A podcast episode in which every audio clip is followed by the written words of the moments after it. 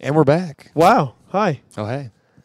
2017 CrossFit Games Open 17.1. Misfit Athletics back with you finally after a year off talking about the Open. Drew and I just did the Open workout, Sort of. and we feel, well, I'll speak for myself. I feel a little drunk, uh, but I think we can um, get through this just fine. I learned a thing or two while I was doing it. So before we get into uh, breaking down 17.1, Drew, what you got for us? We put a little uh, Misfit banner giveaway contest on Facebook. Um, it was on Facebook, right, Ted? Yes. Yes, it was on Facebook. And our good pal from Lafayette, Louisiana, Nick Reese, ding, ding, ding, ding, ding, is Did- the winner of the banner. Did he just become our good pal? Is he now our best friend ever? Best friend. Best wow. friend. He's gonna have a banner, a banner, banner hanging and so. a new set of best friends. Boom. Wow. There's a lot of What jealous people out there now. Two we, got for any, one. we got any camps coming up, Sherby? Yeah, we got a camp coming up Hey, in San Antonio, alright. Texas, uh, April 7th to the 9th at Pillar CrossFit. This will be our, what, third? Love time Pillar. there? Love Pillar, and this Yeah. is the first time doing Camp 2.0 at Pillar, so brand new stuff. We know more, and we're going to tell you about it. Worst case scenario, even if you don't like us, you could pay for a camp ticket and then go to the Riverwalk. Pretty fun. Eat tacos. Yeah. Hang out in Travis's um, RV. camper. Yeah. It's a candy van. Don't go in there. Well, let him break it in first. Okay. The Winnebango, as he calls it. Sorry. Is that really myself. what he calls it? Yeah, he was calling Wow. it the Winnebango You're all giving weekend. away his stuff. His, his Yeah. Snapchat You're just ruining- went way down. Yeah. Wow. Winnebango. Sorry. All right. Sorry, guys. so, uh, 17-1. Um, it was fun. Can I sum it up like that? It was a lot of fun. Uh, it wasn't. It was. Uh, it took me like 1834. It took Drew 30, Infinite. 30 He's still going, actually. Yeah. I'm going to head back out. I'm going to finish after the podcast. Drew loves time caps. So Oh, man, I do love time caps. They're awesome. Um, yeah, so uh, Sherb, you got a uh, first-hand view watching Drew and I go. Uh, first impressions of the workout. What is going to make or break an athlete in this piece? I mean, looking at the games athletes versus you guys, it's clear that they were able to about? they were able Spectrum. to pace the uh, the workout by not not stopping moving the entire time. They picked a pace, they settled into it, and they basically cruised for the duration. I didn't see a drastic change in their pace the entire time. You guys, on the other hand, Vellner looked looks like a robot. Yeah, it was crazy. Yeah, he did. You guys early on looked great, looked smooth, and all of a sudden Thank you got you. to the round of 30 dumbbell snatches Oh, and things baby. fell completely apart. And I think that's where most people are going to get hung up is after that second round of 20 and 15. You go back to the dumbbell, you do 10, you're like, oh my fuck, I still have 20 It left." feels it feels like forever. Yeah. Yeah. So I mean, I, looking at that, I think it's picking a dumbbell pace early on that allows you to stay moving the entire time. And if you're looking at a top score, you're not walking away from the dumbbell. You are staying over it, finishing your reps, and then going directly to the box. So be, box because I know for competitors this isn't necessarily a long piece. It's like, you know, you got to be 13 minute range, sub 13. That's your that's your bare minimum. Mm-hmm. Um, so you believe after watching us that it's better for somebody to pick the steady pace right out of the gate, hold it the entire way versus hitting maybe fast sets and taking a short break, hitting fast sets, taking a short break. I just think if you see yourself walking away from the dumbbell or chalking your hands or sipping water in this, you're not going to be getting a good score. I, Fair I, enough. I mean, you don't have to have the dumbbell like as soon as you touch the ground and grab it with the other hand, but you cannot take a step back from it. It's People- no different than People that are willing to work know what steady really means. Of course. So you guys out there that hear steady, that means slow. Um, your score is going to suck. Right. So don't take that advice to heart in terms of like, okay, don't outpay. You know, really take it easy. That's not what he means. He just means don't be frantic. Don't stop moving. I think Yeah. it's important to say like it doesn't matter how fast you go through the 10s, 20s, and 30s. If you get to the 40s and you have to step away from it for 10 seconds and, and stop, I mean, It's costly. You lose all that time. So. Yep.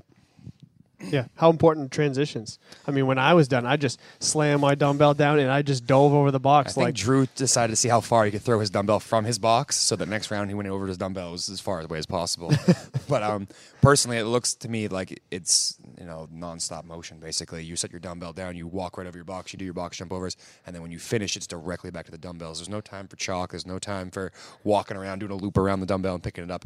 It's you know, if you think about the workout, you have a significant amount of transitions, and you just wrote A that lot. article about um, that. You know, I guess I was in it basically. You Guess you were in it. Yeah, Yes, you- sir. it- articles about, about- you, Dumbo. about 16.5 and you're talking about there's 13 transitions there there's a significant amount of transitions in this workout and if Yes. you're you know rationalizing oh dumbbells heavy or i don't want to do box jump overs a lot of time to stand around that could add up really quickly Since we're talking about Sherb now, when I come to you, how important is the efficacy of the burpee in this, even though it's added with what's a box what are you jump? saying Yeah, absolutely. I mean, I, I I see a lot of people wasting energy in the uh, burpee box jump overs, um, jumping off the box, going away from the box, and having to turn turn around. Um, I, I, recommend, if possible, you can get some of that work done on top of the box. Um, burpee efficiency, making the burpees for a guy like Sherb, um, who you know, obviously, I'm going to have a, a, different time getting through the burpees, and I could probably take a different strategy. But for him, is making sure that his footwork is right. A lot of the stuff that we went over in the burpee efficiency um,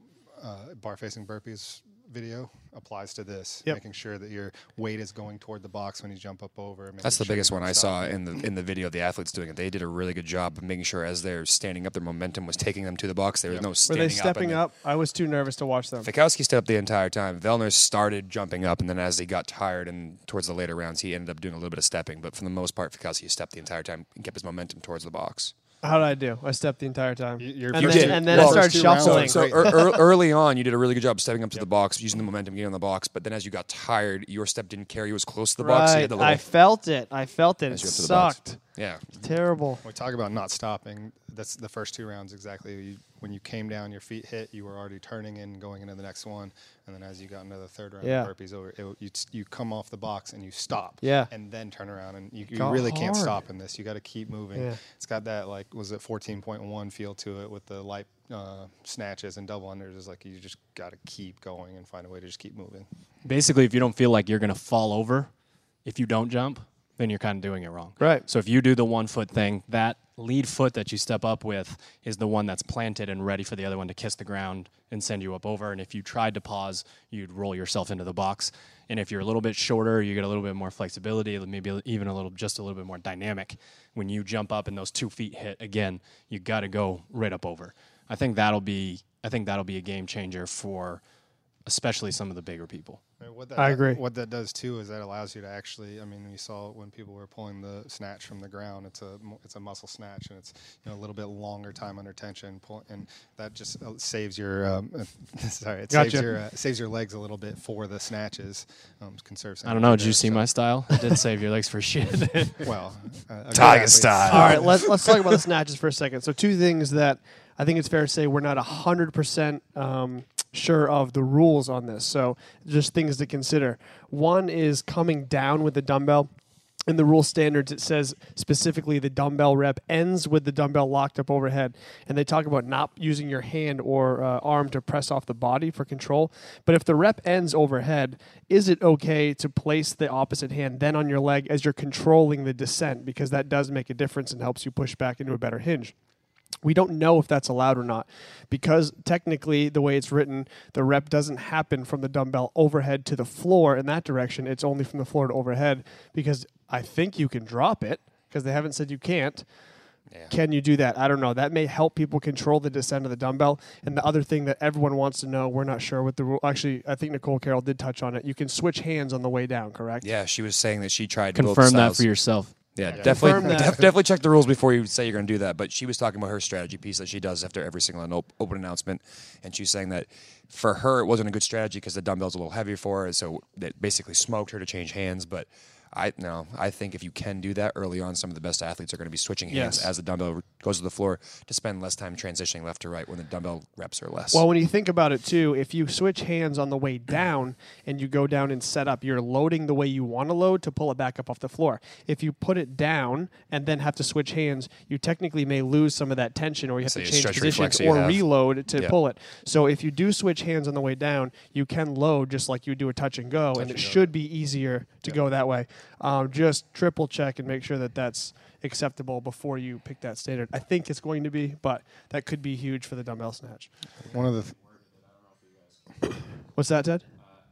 the way that they worded it We got clarification coming, folks. must alternate arms after each repetition and may not alternate until a successful rep is achieved. So if the rep is achieved at the top, that should mean that on the way down you should be.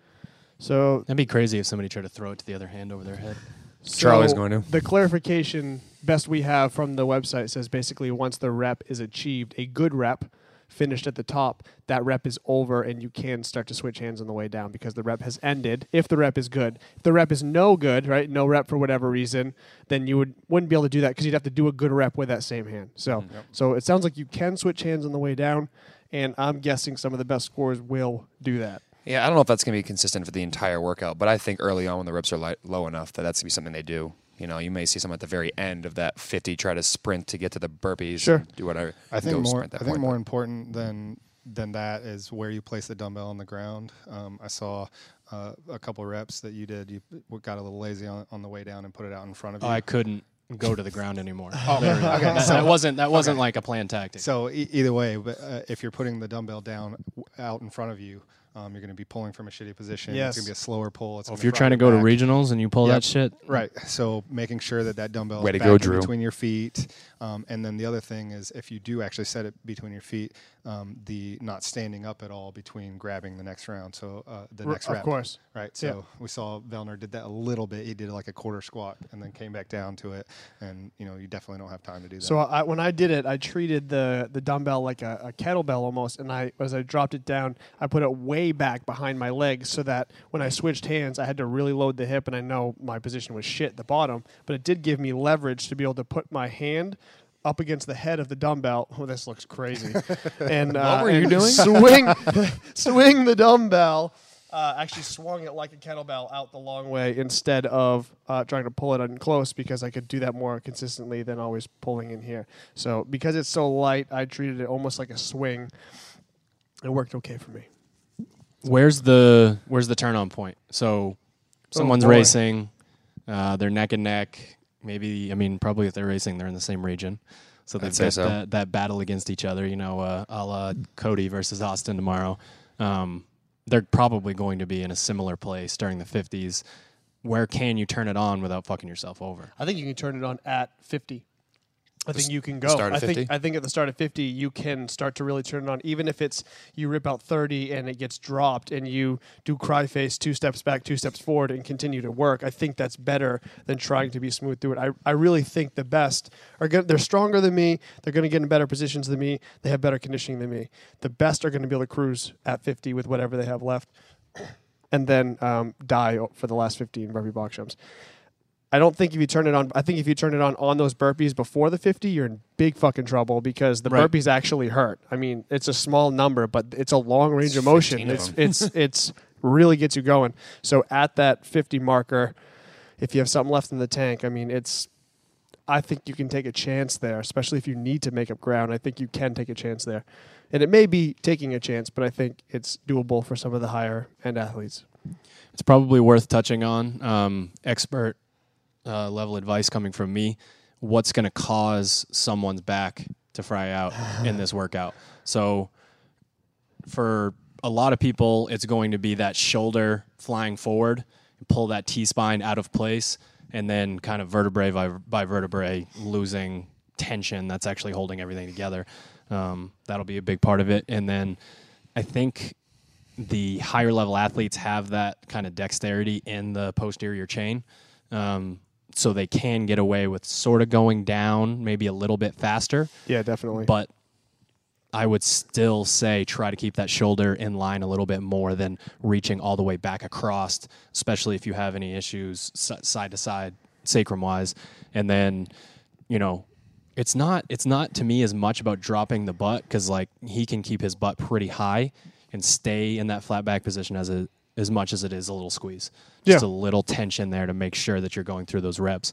And even if it's just tension through, you know, the 30 and the 40 and then it's you know, get Survive. the survive, get the workout. you done. really can think of it like a kettlebell swing when you talk about someone like him because he's going to hinge to the point that it actually looks like that position, right? Yeah, just the when- dumbbell's going to go to the ground and you're going to be completely flat and you're going to have a slight knee it. bend and you're going to use that big hinge to basically swing the dumbbell out and op- over your head. So, um, but if you had a rounded back and you try swinging a kettlebell, you'd be fucked.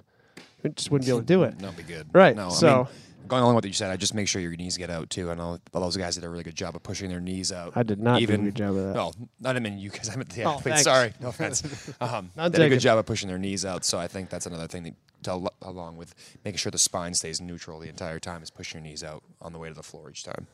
tomorrow, Drew, myself, and Ted have to get on an airplane and go visit Mark Bell for the weekend. And uh, I think my QLs are not going to allow me to sit. No Delta comfort seat is going to save me for this trip tomorrow. So um, take these guys' advice and really get into a good position consistently. I uh, got away with being the sloppiest, rounded back athlete of all time tonight. Uh, I'm going to pay for it tomorrow. So, just Dave something to Castro, let's go high skill, low rep, No. high weight next Yeah, time. let's go. No, Let's, no, let's, no. let's up this. Let's take an old No. regionals workout, one of the easy ones, throw it back into the open. It'll be the first time he's ever repeated a regionals workout. You know, pistols, uh, handstand. You lost me. Sorry, what'd you say? Well, I was telling me. I was telling somebody else I actually would like Drew to win next week because if I go up two nothing and then he wins three straight, there's gonna be like a fucking thousand memes of how I blew a 2-0 lead in the It is open. the, it is And the it's year of that, that, it's the year of yeah, that. I know. Oh, so I'd rather lose next week and then like squeak Steph the next Curry two with out. that big victory. I can't 17-1. can't go up two nothing and then lose three. That's not cool. So, anything else, guys? You guys want to do predictions on the top athlete for this workout? Holy 'Cause shit, We usually that's do tough. that. We yeah, do all right. All right, real quick. Time. Uh, the athlete best and time time. in the world. yeah, athlete and time. Nine fifty eight. Matt Fraser. I was gonna say like 10, 10 Josh Bridges. I'm gonna go with Josh Bridges, but I'm gonna go. Seven.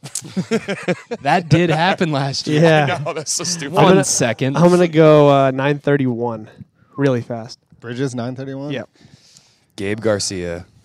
Just What to be way out there, I'm, I'm gonna say Noah goes 949. Noah wins it. Sure, why Wow. not? I, I would actually say Matt Fraser, but He just got interviewed saying that he doesn't give a shit about the Open too. But Who did? Noah. oh, yeah. yeah, that's Yeah. true. He doesn't But care if anyway. he wins it this year, but he Sup, still Noah? wins. Okay, misfit. Who's gonna win? Who's got the top time in this for a misfit? Oh baby. Hmm. Austin. Because it, it's pulled into that shorter a little bit. The girl can girls count? Can I, Oh yeah. Oh. I'm gonna say Alexis. Yeah, Yeah? I would say definitely Alexis. This is Yeah. just right up her alley. What is their weight? Like 25 pounds? Like Seven ounces. no, 35 is Yeah. like Lay's weight. She's stronger than me, and her conditioning is The still still just outrageous. yeah, short range of motion. What? I said it's the same as For yours. conditioning? yeah, we're on the same level of conditioning. Yeah, pretty much. I missed my calling in the girls' You did. side of the Bummer. CrossFit games. Yeah. Okay. All All right. right. Are we done, guys? yeah, I think we might be. All right. Thanks for tuning in. 17.2 next week. Peace. Good luck. Good luck.